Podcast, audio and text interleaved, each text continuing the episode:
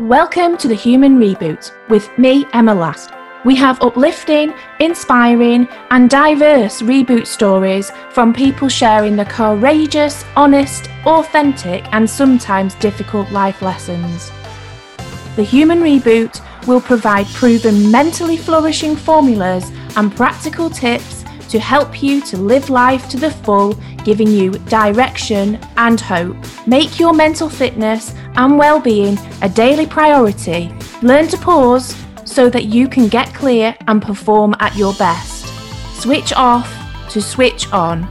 It's time for your human reboot. Before we start this episode, it may contain conversations that may be triggering for some listeners. If you feel that might apply to you, you can check the show notes for more details.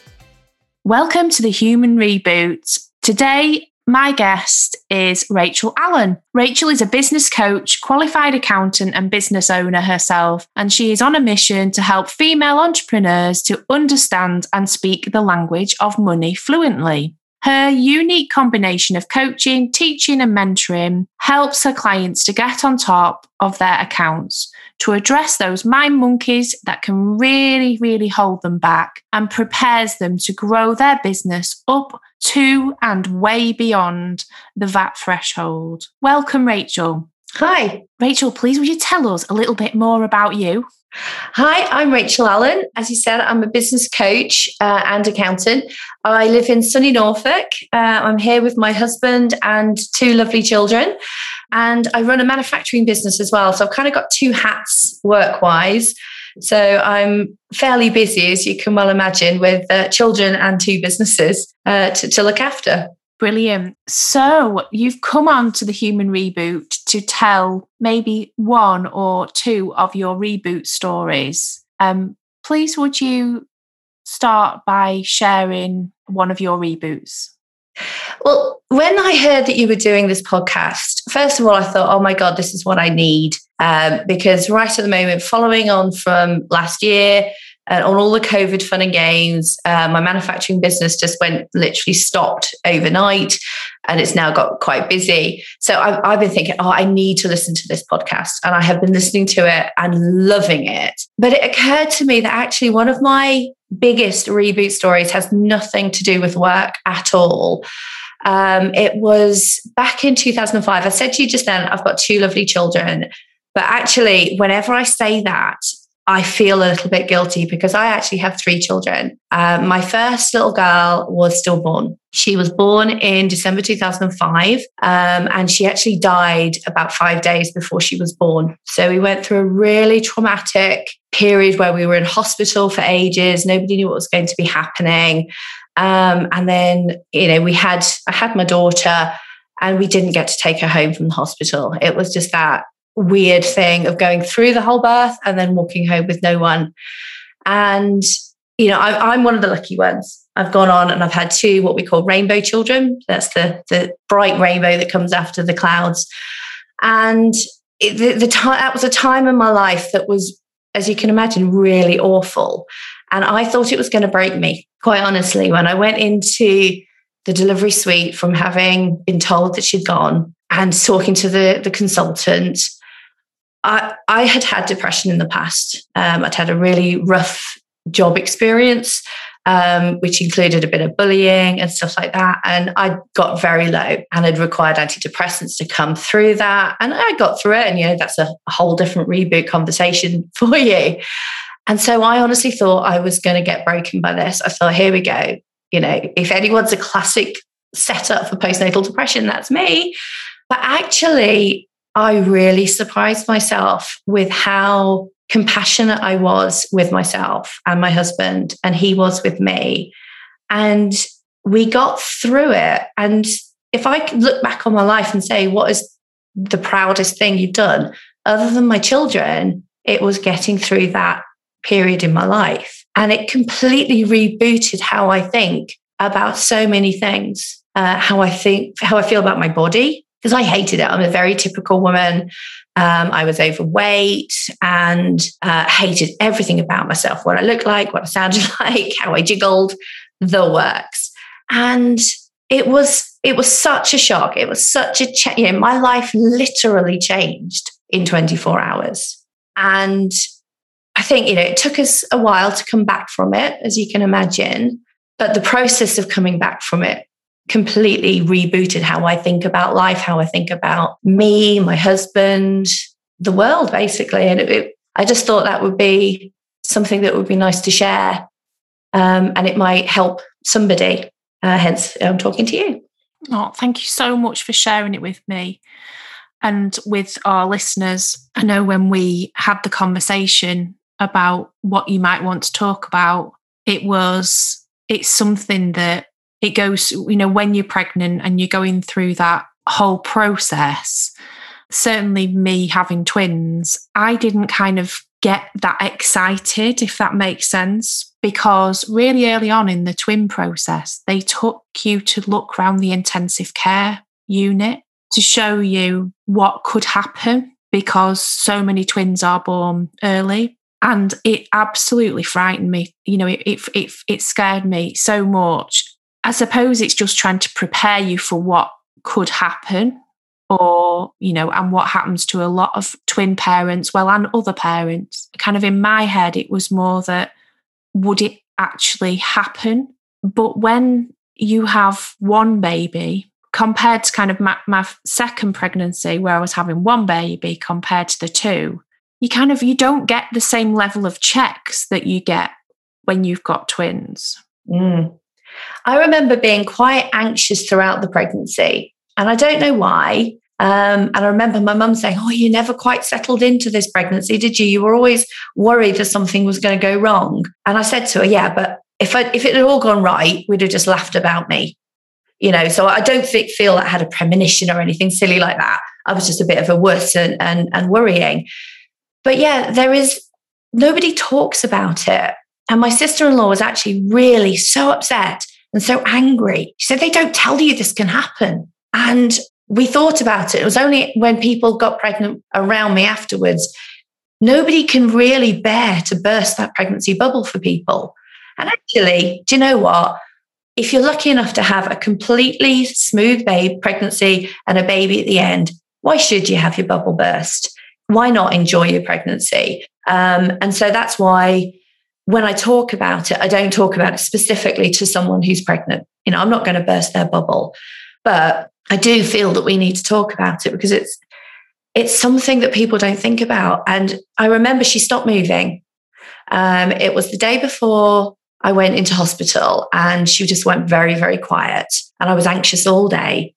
Um, but she did a big wriggle at bedtime, and I thought, oh, that's all right, she's fine. And that was the last I ever felt her move. And the next day, it just got my anxiety just go, went up and up and up. And eventually I, I called, it took me ages because I called the, the midwife who told me to go to delivery suite, called delivery suite who passed me on to someone else. And by that point, I ran out of courage. And I actually rang a friend who was a nurse and she came around and, and helped me out. But through all of this, at no point, I was upset because I knew something was wrong. But at no point did I actually think through what that meant so, you know, when I found out she died, it, it was such a shock. You know, we were, as I say, we were 39 weeks plus four and she died. And so you think you're, you're, home and dry, aren't you? Everyone worries up to 24 weeks. Are we going to get past 24 weeks? And then you're like, well, if I can get to 32, you know, once you're at 32, most of them survive. And you get to 39 and you're just like, I mean, even the GP that I went to see, I went to see a friend of ours. Um, he was a GP, and he he said he'd have a quick look at me at lunchtime just to try and settle my nerves. And even he said the chances of something going wrong are so slim. Mm. But bless his heart, he knew. Yeah, he was just keeping me together to get to hospital. So you don't think about it, and I just I feel that we need we do need to talk about it generally. Yeah. Specifically, once you've got somebody there with a baby that they're pregnant, let them enjoy it. Yeah. But just generally as, as a nation, because it's like when you have a miscarriage, you suddenly find all these people have had miscarriages. Yeah. And why don't we talk about it? Because it, it's it's not something embarrassing and scary. It's just horrible. And I think that's probably what it is. It's so horrible. And even now, I mean, let's say Amy would have been 16 this year. And even now, people, if I say to people I lost a baby, they're so, they don't know what to say to me. Yeah. They don't know what to do. Yeah. And I get to the point going, I'm totally cool with it now. And I, I, I made my peace with it on the day that I got pregnant with my second child. Because up to that point, I said I would have given anything to have her back, up to the point that I got pregnant again. Because at that point, I knew that this child would not exist if I hadn't lost the first one. So I made the conscious, conscious decision to want my second child because I do. I love them to pieces, and my third one, you know, the next one. Um, and I know that I wouldn't have had them if I hadn't lost her. So, you know, I'm quite happy to to take that and, and, run with it as a meaning. You know, I don't believe she she died for a reason, but I'm happy to take this as a meaning. Yeah. But you know, I just I just felt we we need to talk about it and just to, to be aware that these things can happen. And if, if somebody tells you that they've lost a baby, don't be afraid to talk to them about it.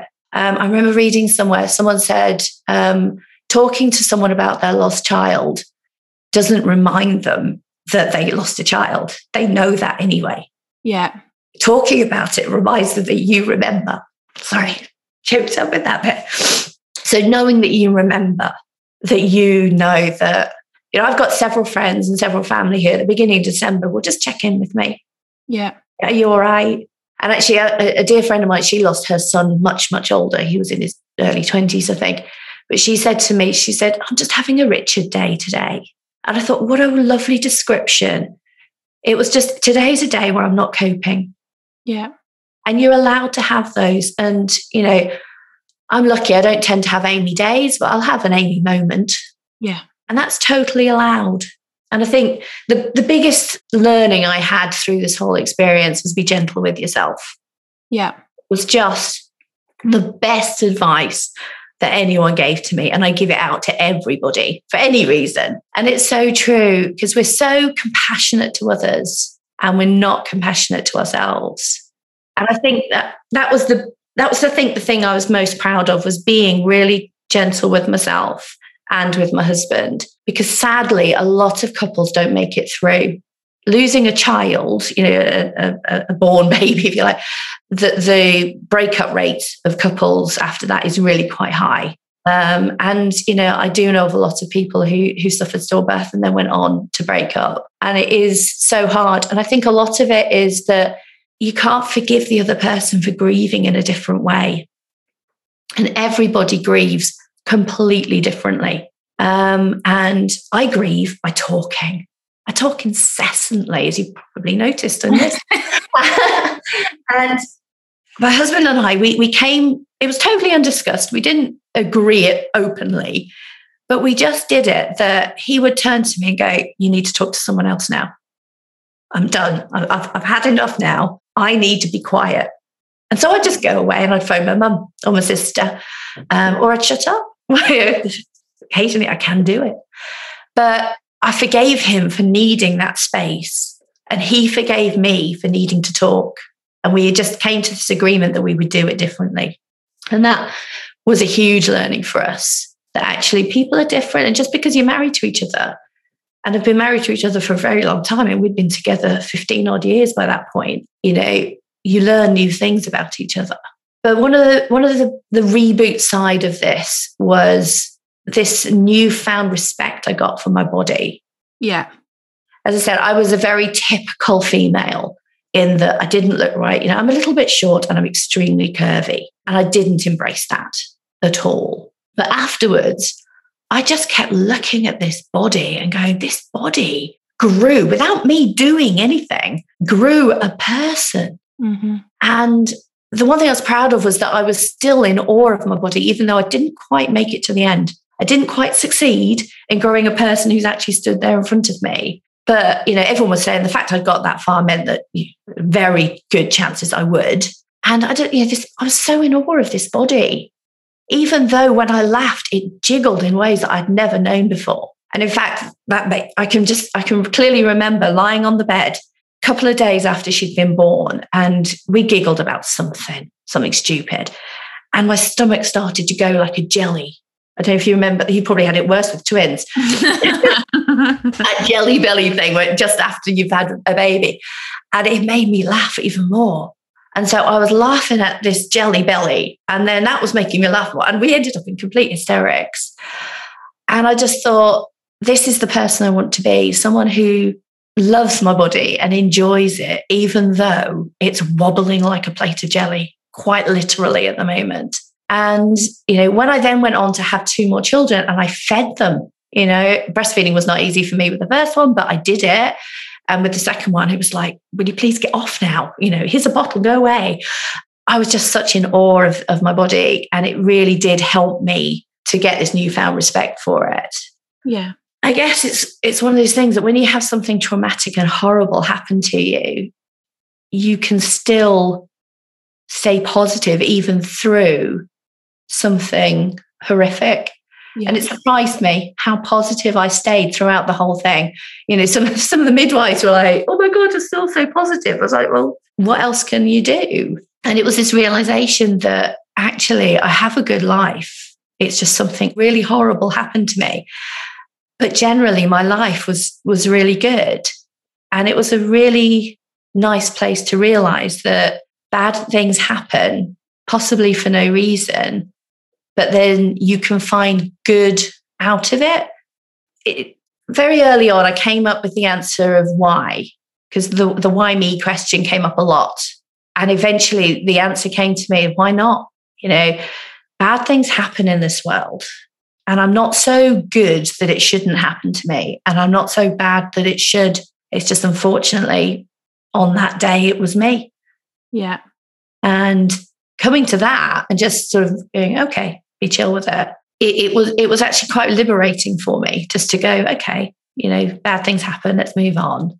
But sometimes when when you move on, um, it's it's it's often about well, I find, and sometimes like some of my clients we, we've we've talked we you know we talk we talk about you know these sorts of things you know when we're talking about overcoming adversity and things. But it's not about moving on and forgetting forgetting what was. It's moving on and taking a piece of that with you and keeping it like i say is you take a piece of that and you hold them in your heart and i know this is a bit a bit like wet but you but you but you have that. So you don't need to worry that where where where are they or they're not with me? Because almost when that happened that sort of pain that happened leaves a mark in your heart. And and so when you're in that sort of you know when you're thinking about the situation or about how you move forward that they they have helped shape who you are and who you become and those values and so sometimes when you're making a decision this is a bit weird me talking like this but it is a bit it's a bit like you're you're not just making that decision for you you're making decision with some wisdom mm. and you know she's always been there you know since since i got pregnant with her she's existed and I remember when we first found out, we went through and had the scan and had it all confirmed. And I remember the walk from the scan room to the delivery suite. It wasn't very far. And I turned to my husband and said, cut it out of me. And I, I feel bad about that now because I called her an it and I just wanted it gone. But within, I mean, I had five days. And I think sometimes you, you have to take what you're given. And I needed that time to come to terms with the fact that she'd gone. And all I had left now was the only thing I could give her as my daughter yeah. was to give birth to her. Yeah. All I had left. so I actually took great joy in being able to do that. And in fact, at the beginning, the consultant said, You're going to hate me for this. She said, But you're going to have to give birth mm. because you will you'll recover from that so much better than from a C-section. If you have to have one, you have to have one. And in fact, it took so long, she booked one to try and threaten this child out of me. And it succeeded. But she said, You'll recover so much quick, more quickly and better. And I then took that as an honor as her mother. That's all I had left to give her. And so that's what I gave to her.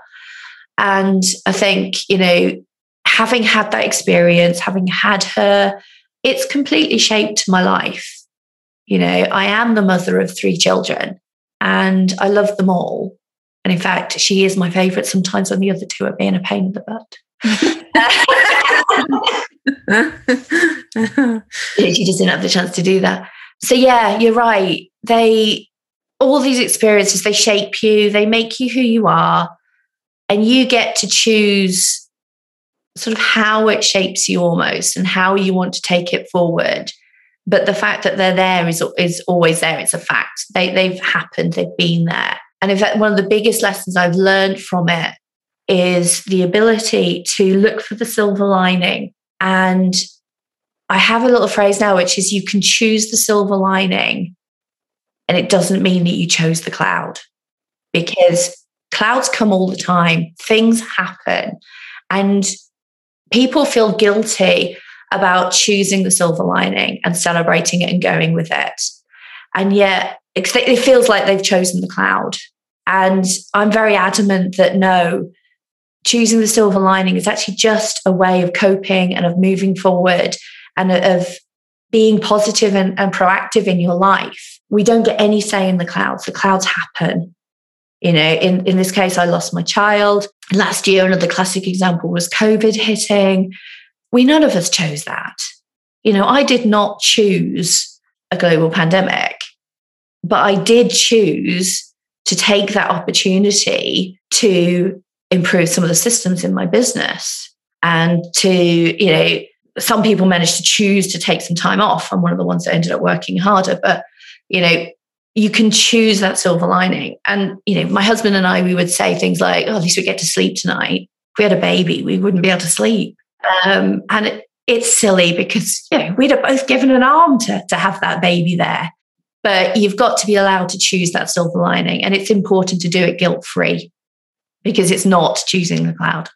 No, I think that's an absolutely beautiful saying, and beautiful phrase. I think it's really, it is really helpful when you're, because I think it is, it, it's the hard thing, isn't it, about um, how you move forward from something and don't feel guilty or angry that they aren't part of that.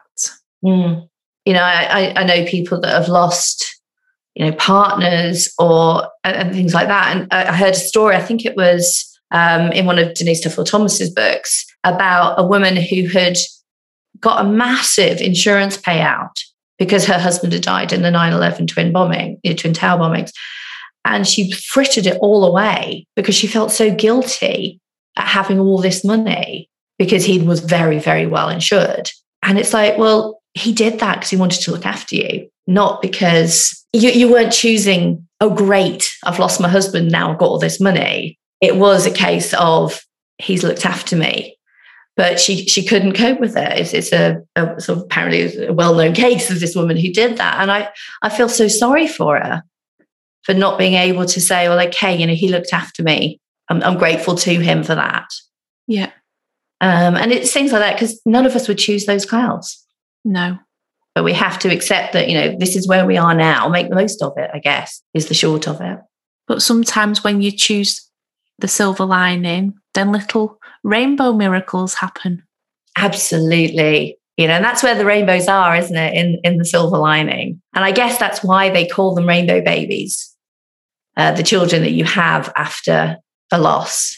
And uh, you know, it, it's it is it's just you know when you when you look towards the light with the cloud coming behind you now because you're moving on that's when you get the rainbows isn't it?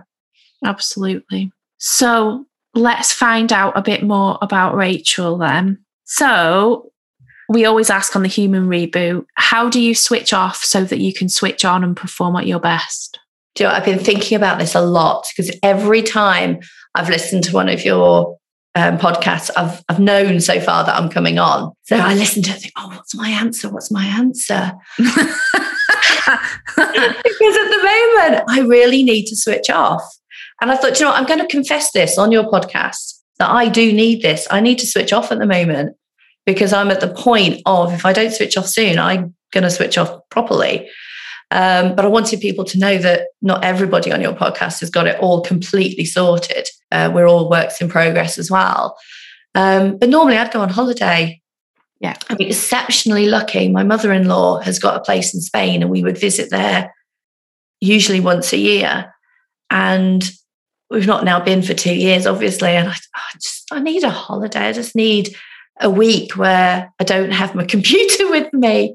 Because I think with this whole home, home working thing, work and life has just merged into one. And I, I, need to have some kind of break between the two. And I used to do it as a holiday. And it's it's really useful having this podcast because I've been really thinking, what can I do to switch off? And I think probably getting some kind of clear definition. You know, my my garden room office, that's where work is. And I'm going to have to just say, right, when I go into the house, that's it. I'm now home. So I think just physically switching off the computer, switching it off. That's what yeah. I need to do. Yeah. It's it's having it's thinking about what is your switch on routine. So what mm. helps you to switch on and what helps you to switch off. But also a huge amount of the work that I'm doing is around healthy boundaries at the moment with people because you know people who are purpose led high you know high performers high achievers driven who are the types of people that listen to this podcast we've all been thrown into a situation where our boundaries and our routines just became completely blurred mm. and so a lot of people now whether that's you know returning to the office or or returning or or now you know working in a hybrid way or or working choosing now to work permanently from home we're still finding that change back to normality. A real challenge of actually where the lines are and how we look after ourselves. And you know what i've said to a few people this week is you know self-care is more than having a bath. Mm. and that's what i thought self-care was. And actually i've learned and this is yeah, if we ever talk about my first reboot that i was telling you about earlier what I learned was when self care becomes another thing on my to do list, that's when my warning bells really start to ring. Because people were telling me back then, you know, you need to look after yourself. I was like, right, okay, so I need to do a bit of yoga in the morning. So I was getting up 20 minutes earlier so I could do the yoga. And I need to do this bath. So I'd go to bed later because I'd had a bath. And they were just things on my to do list that if I fitted them in, I didn't enjoy them because I was trying to slot them in around everything else. So I think you're right. It's the boundaries. Self care is actually these boundaries. And with COVID, my boundaries just disappeared because I was literally working every hour God sent. I think I worked every day for about six weeks at the beginning of it. And Easter Sunday was my like my first weekend off. And I think, yeah, we just need to have boundaries. So that's that's my task for next week is to actually start implementing those boundaries. As I say, listening to your podcast has been fabulous. I'm getting some great ideas from it. Well, you'll have to come on one of my trainings. oh, there we go, sorted. um, okay, so um, if you could help our listeners by sharing your flourishing formula for living, whether that be a mantra or mental fitness tips or just something that you live by. I know you've shared your wonderful silver lining. Look, choose the silver lining. Don't you? Ha- doesn't mean you've chosen the cloud. And I think that's that is my biggest one. Um, and be gentle with yourself. Is the biggest one because I've I've I discovered recently that working for myself is actually a really bad thing because I'm a terrible taskmaster to myself. I expect things from me that I do not, not expect from my staff. And so actually I'm going to start treating myself like one of my staff members because I would not expect them to work till 11 o'clock at night to finish something. I wouldn't beat them up because they're tired the next morning if they've done it. Do you know what I mean? So I, I need to be, be kinder to myself. So that's another big one. Be kind to yourself. And it's, it's thinking about, you know, the long term, you know, you, you, you're talking to somebody that I don't necessarily find it easy. You know, I love my work always loved the work that I've done. You know, when I worked in corporate, I, I absolutely loved my job. And I didn't necessarily know when to switch off because for me, there's always like, oh, what's the next thing we're going to do? And what's the next thing we're going to do? And how are we going to progress? And and it's for me, it, it, it I just didn't spend any time on me at yeah. all. And I think you know, for the long term, we do have to invest in ourselves so that, you know, so that we can invest in others. Absolutely. And it, it's that I, I think because we're always working on so many different things at the same time, that there's no way to, there's almost no celebration of finishing something because there's always three other things on the go. So just because you happen to have finished something, you, you almost miss that sense of, ah, complete because there's four other things literally going on at the same time. And I'm trying really hard to do one thing at a time, but it's really hard. yeah, I think it's been a, key, a real key thing around like productivity and being kind to yourself is about when you set that to do list, is looking at actually what is realistic for me to achieve this week. Mm. Um, rather than getting to the end of the week and thinking, oh, I've only done, you know, I've not done that massive transformation of my business that I was going to do, um, you know, or I've not done that. And it's it's more looking at actually, well, what have I achieved this week, mm. and you know, and how have I planned that, and how can I, you know, what can I do next week? What is realistic for me to achieve, and actually looking at planning things over a month or a quarter rather than you know, and really looking at what is important because if sometimes with some people, if you work, you know, if you're working day and night, you might not be working at the end of that quarter. Mm. So, you know, what time you take off, you know, what you invest in yourself now will mean that you're sustainably able to work in the future. Yeah. And I, I know I, my other sort of key flag, if you like, my warning sign is if I start playing games on my phone, because I find that I'm so tired, my brain just wants to switch off. And so I find myself playing something. And then an hour later, I found I'm, I've literally just zoned out. Yeah. Um, and, you know, I feel like I'm working an awful lot. But actually, if I were to cut back on those hours, I probably would work more because I'd be focused the whole time rather than being off, off in different places.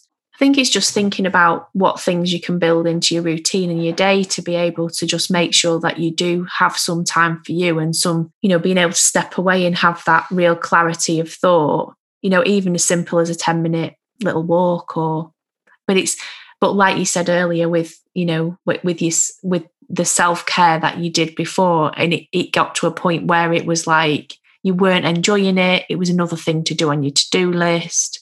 It was just adding to the overall stress. So it's important to find what works for you. Mm. And, you know, and not necessarily because just going into the kitchen while you're making a cup of tea or a cup of coffee and doing a few breaths, mm. you know, and just feeling, you know, or putting a bit of music on and dancing around like a loon, that starts to make you feel relaxed in your body uh, and can re energize you. So, yeah, so, are there any people, books, anything like that that have inspired you along your journey? Oh, and I say I'm a huge reader, and there's low. I, have probably, if you name a self help book, I've probably read it. My husband says I need to write a book, a self help book on getting off self help books.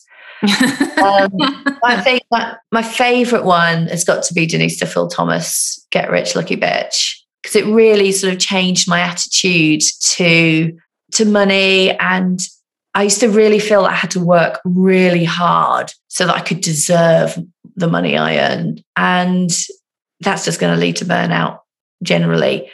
So it's kind of accepting that I'm allowed to find some easier ways to do it. Yeah. So that made it made a huge difference uh, to my life. And basically anything by Brene Brown. You just, yeah, any book I've read from her, I just come out of it going, oh my God, yes. And in fact, there's several people in my life who think Brene is a friend of mine because I think, oh, Brene Brown said this and Brene Brown suggested that we watch this. And it's like, who is this Brene? Is she a friend of yours? Like, I wish. well, I know her quite well. she doesn't know me at all, but oh, thank you so much for coming on the Human Reboot podcast today. having me. And for sharing your story so vulnerably and and so bravely. Thank you. No, it's it's been lovely to be on here and to to talk about her because as I say, you know, I don't have a lot from her, a few photographs and, and some memories. So, you know, if I can talk about her and if the lessons I've learned from having her can can help anyone else, then that's just a Brucey bonus, really. Oh, thank you, Rachel. If anyone wants to get in touch with you, Rachel, how best is it for them to do that? Um, probably the easiest thing is to either look on LinkedIn. Um, I'm Rachel Allen, obviously. Um, if you look at Rachel Allen Coaching, that might be easiest. Um, and on LinkedIn, oh, sorry, Facebook and Instagram, I'm Rachel Allen Coaching. Thank you for listening to the Human Reboot podcast. I'm Emma Last, and if you've enjoyed this episode, please leave me a five star podcast review and visit thehumanrebootmovement.com where you can find downloadable free resources, sign up to my mailing list, or connect with me on social. So that's thehumanrebootmovement.com. Let's switch off so we can switch on. It's time for your human reboot.